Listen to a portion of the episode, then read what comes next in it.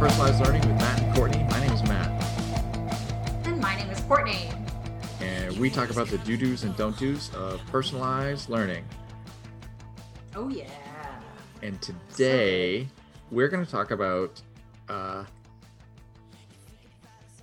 different experiences with kids and adults, in a way.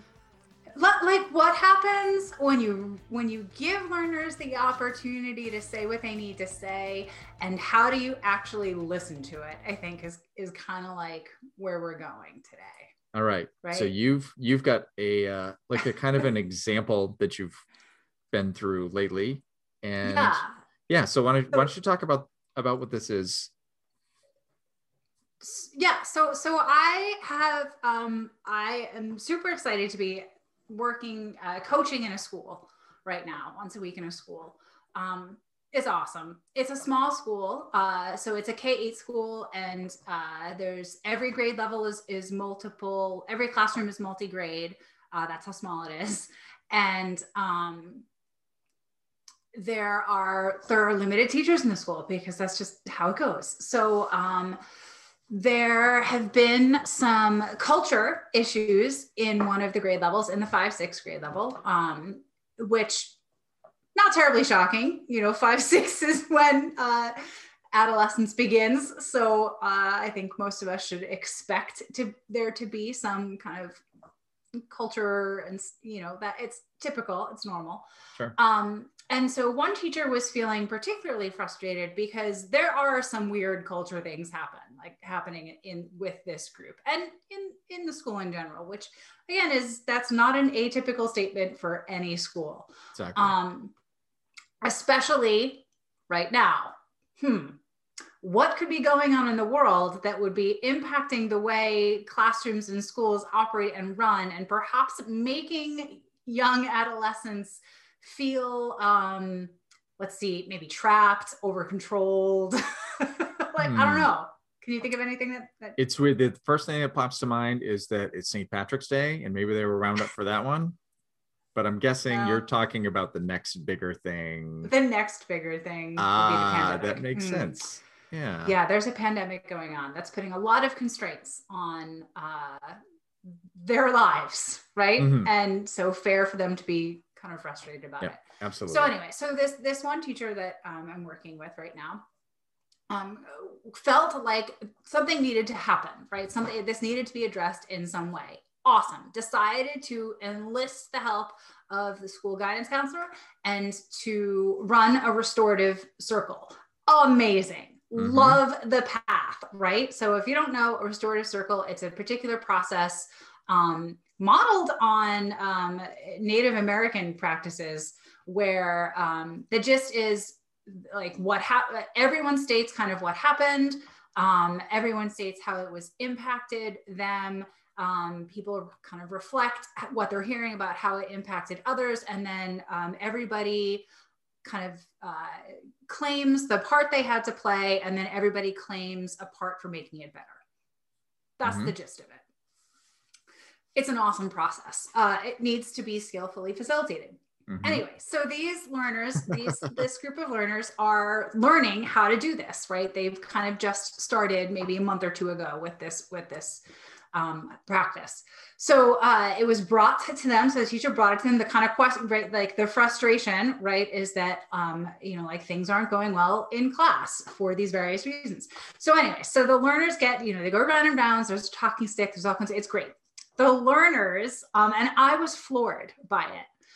And I mean, not, not, not surprisingly, anytime I am in the position where I get to observe learners actually being given the opportunity to actually share their voice, um, I'm always floored by their honesty, what they have to say, and like just the raw truth of it, and how much um, I find myself rooting for them. That's perfect. That's perfect. Yeah. yeah. It's really nice to see uh, kids do that type of thing if we let them. And they will. They will. They will. Um, the first time, they might not say anything, but you keep doing it and they will. Like mm-hmm. finally, they're like, oh, you are, you do really want to hear what I have to say. Okay, here you go. So what did the learners have to say? Um, They said overwhelmingly that they are feeling very frustrated because they are tired of worksheets.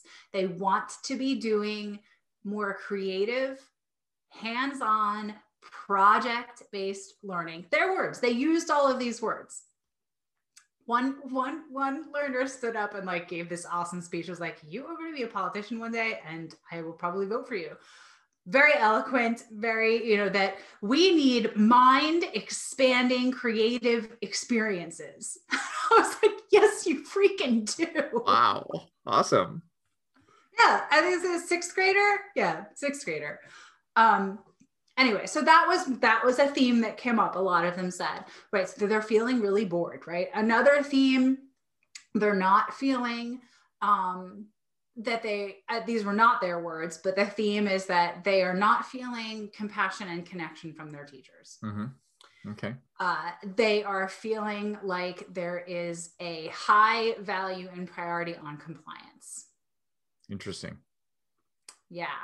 Um, So yeah, they also feel that, um, right, so like they get yelled at a lot for things. Mm-hmm. Um, that sucks. So, you know, kind of, and then they tied all of that to, this was really moving and beautiful. Like a lot of them were like, look, like you don't know what our home lives are like, right? Like every, like, and talking about how bad home life can be either for themselves or for other, other kids that they know about, and just being like, you know, we get, you know, we get yelled at at home, or like, you know, home is this or that. And then we come here and have to get yelled at too. Like what's, and I was like, you guys, this is awesome. Wow. You know, I can't say they all did it eloquently and well, no, but, but they did it. Yeah. But you wouldn't, that, that doesn't matter, right? That, that part's irrelevant. No, it is irrelevant. Yeah. It is completely irrelevant. Mm. Um, okay. So anyway, so it was, it was beautiful to watch, to see them actually getting their voice. But here's kind of like the thing I want to talk about, right? That like really struck me after this is watching the adults in the room, mm-hmm. and listening to them and kind of just paying attention to kind of like their body language, the kinds of things they were saying. And, um, the adults wanted to interrupt the process sometimes and, um, insist that they kind of Uh, phrase it certain ways, or insist that they, there was a kind of, there was a big desire for the learners to, to insist like that they take on their responsibility for what happened. And it's like, okay, well, we, you're not there yet in the process. Like, and that's that there are lots of adults who can't even do that. So like, take a step back and, um, worry about your, no, this sounds awful, like worry about yourself, but like, we can only control ourselves. Right. Mm-hmm. Um, and as adults, in particular, working with adolescents, um, we have to control ourselves and worry about our reactions way more. Okay. Because this is my ex-husband used to say this. Um, they have bad brains, like bad brains, in a very loving way. Uh, mm-hmm. The frontal lobe is not fully developed until well into the twenties. That's where our filter is for uh, how we control what comes out of our mouth sometimes. Um, that's where a lot of uh, executive functioning skills are stored, a lot of self-reflection, like anything having to do with personality and pretty much like effectively interacting with others, like mm, not fully developed yet. Fair. So we can't expect them to behave, right, and communicate the same with the same skill um, that well-adjusted adults can. Mm-hmm. So, and some of the, and, and the learners, they did start putting forward suggestions, right? Like they had the, like um, the learners, like the project-based stuff, but they also had other suggestions, right? About like, well, maybe when we're done with our work, there's something else for us to do rather than just sitting around and waiting. And I'm like, ding, ding, ding, ding, oh, ding in my yeah, head. That's cool. Like, you know, what is something I always used to say, Matt, you and I, you always used to say, like, learners need to be able to answer the question, what are you doing? Why are you like, what are you learning? Why are you learning it? What do you do when you're done? Mm-hmm. Like, yes, there always needs, there's no such thing as learning stops because you're done with this worksheet, right? Or you're right. done with this task. There should always, they're right. There should be something else. Um, then they had ideas like they also wanted more social time. Weird that an adolescent would want that. Weird. Um, you know, so they were kind of suggesting like, well, what if, you know, we work for fifteen minutes and then, you know, we get a couple minutes, like if we were on task or like, then we get a couple minutes social time and then blah, blah, blah.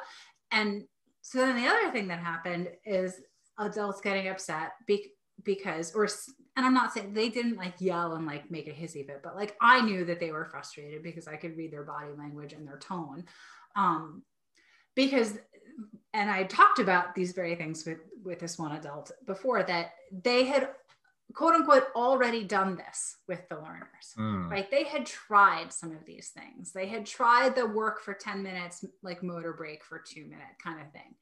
Um, and it, it kind of fell apart. Um, they had tried, the learners were also asking like, can we please go outside? Like, the poor things are just so sick and tired of being in, because they're in the same room all day long, mostly in the same seat all day long, right? right. Why? Pandemic.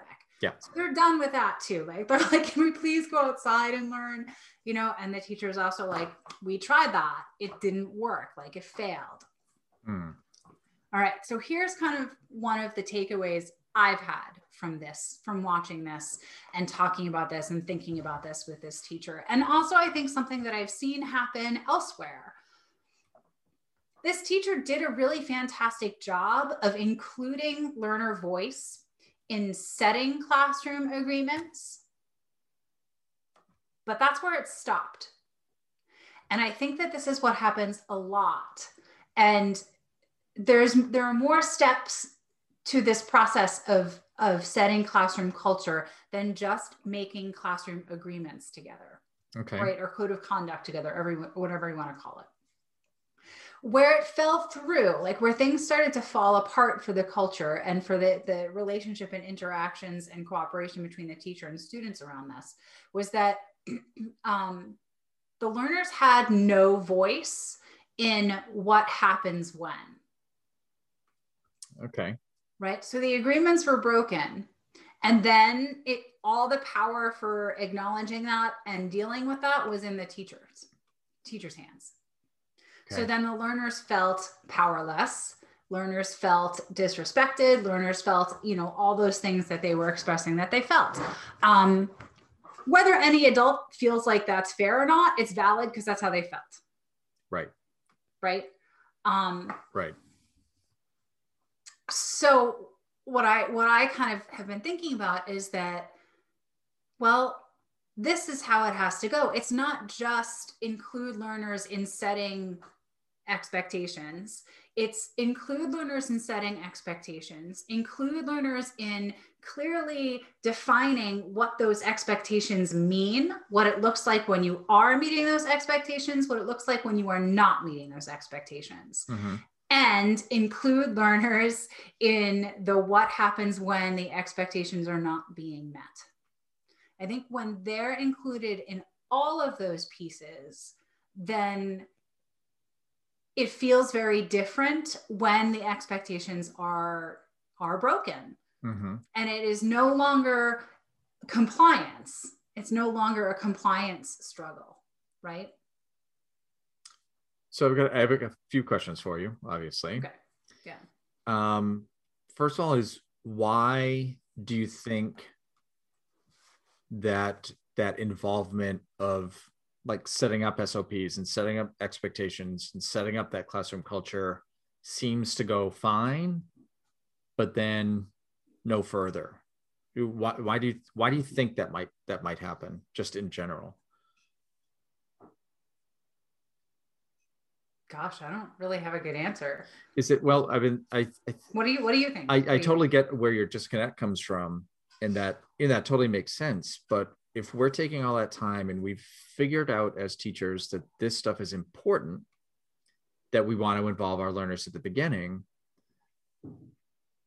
but then I sense that maybe, okay, that part is over. Now let's get to the real stuff of content. And all of that other stuff just kind of goes out the windows. Now we have agreements, we have expectations. Now it's all back on me as the teacher to be leading rather well, than- I think that's what it is right there. But is that the disconnect? Is like, it seems like yeah. all that nice fuzzy culture stuff that we talk about all the time is separated from everything else. That we do oh, all yeah, this in the front yeah. and then we don't do it again. Yeah, so we never I think touch that's, it again. Yeah, right, right, right. Until there's a problem. Right. Right. I think that's part of it. I think I wonder if some of it is also just um, like Pollyannaism or you know sure. super positivism, um, just kind of expecting right, like hey, we all, or maybe believing right that well that's just it right, that's the secret to perfect. You know, perfect classroom behavior and harmony right. is just involving them and setting the expectations, but it, it isn't. So it's it maybe I don't know. It's just maybe it's just it's a step along the way. Talk about Plan B. Right? It's a step along the way because yeah. I, I think you know everything's hunky dory at the beginning of of a school year or a class yeah. because everyone is like new and excited and happy to be there, and then you know winter in general comes and people get just. You know, like you said, they'd get antsy about about doing different things. Now, okay, we're in the slog at this point, so we're doing all these different things.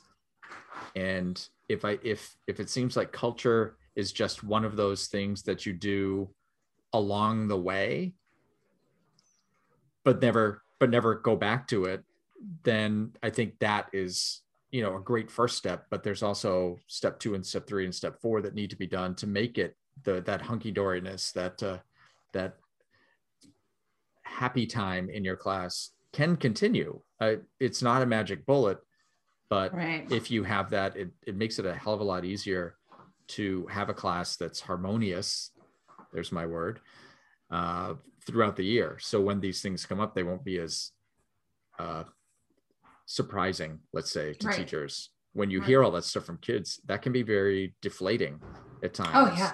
Uh, yeah. And so I get these teachers' frustrations, but I think helping them with what you said about involving them all the way, right? It's not just the beginning part. That has to continue whenever you have kids in the, in the class, whether it's virtual or whether it's in person. It's all the time. It's not just at the beginning. Right. And I think that's more of an advanced level for some teachers at some point.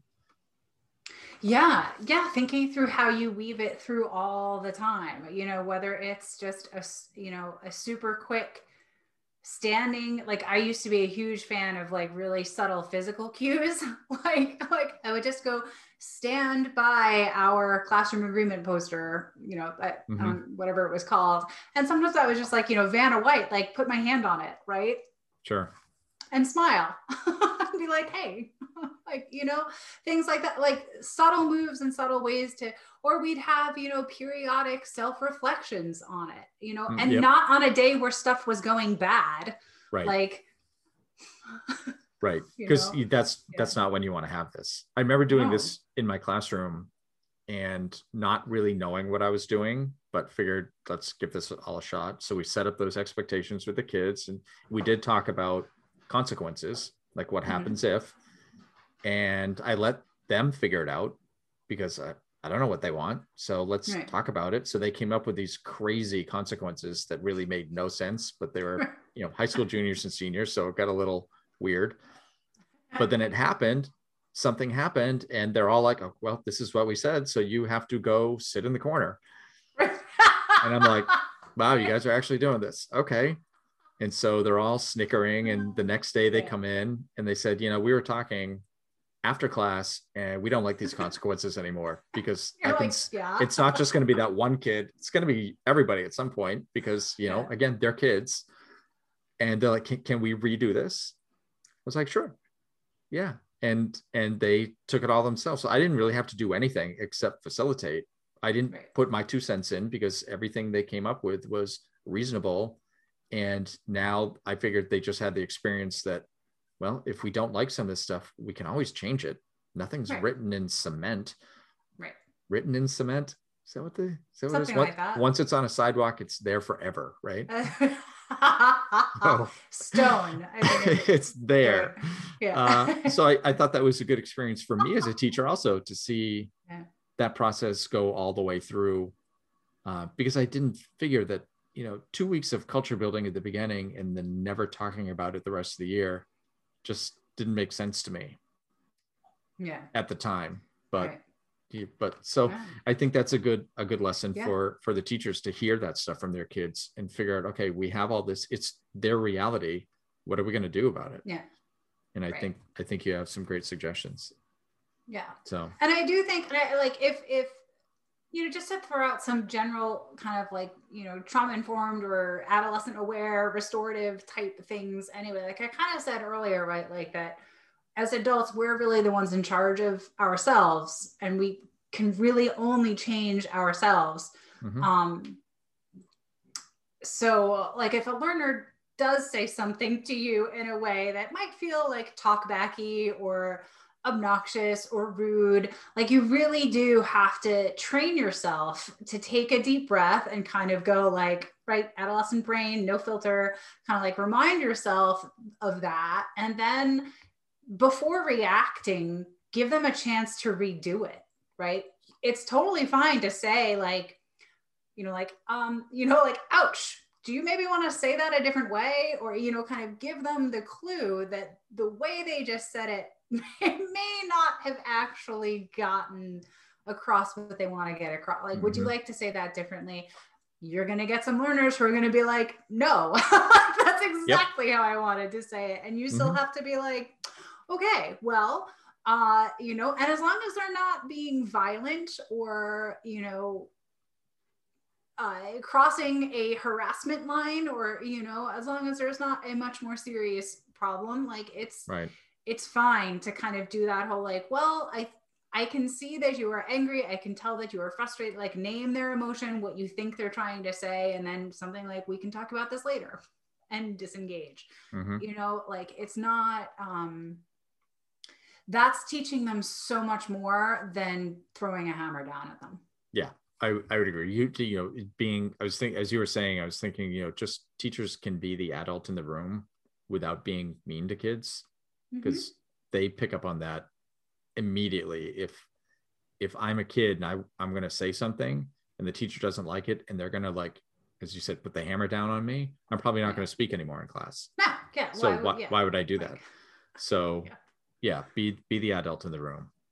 Right. And dude, we all lose it sometimes. Oh yeah. like, yep. All I have, sure do. Yep. Matt has. Like, everybody yeah, does. Yeah. Everybody happens. does. And so in that case, you you you acknowledge it. You figure out a way to acknowledge it yep. and try to repair it with the learner. I and think they appreciate. And again, yes. it teaches them so much more. Yes. Right? Yes. They will. They will appreciate that more, even if they say nothing to you and the daggers are still coming from oh. their eyes to you. Eventually yeah. it gets through. I, I've had yeah. that experience more than once, yeah. I would say. yeah. And yeah, they get past it and they do, they get it. You know, be a human. Right. You know, right. Just be a human. That's all they're really asking for, right? Is they're saying, we're humans, treat us like humans. I want to know you're a human. Let's be humans together. All right. On that happy note. Aw. yeah. On that happy note, we are done. We are all humans together. Excellent. Yeah. I don't know. All right, with that, we'll be back next week.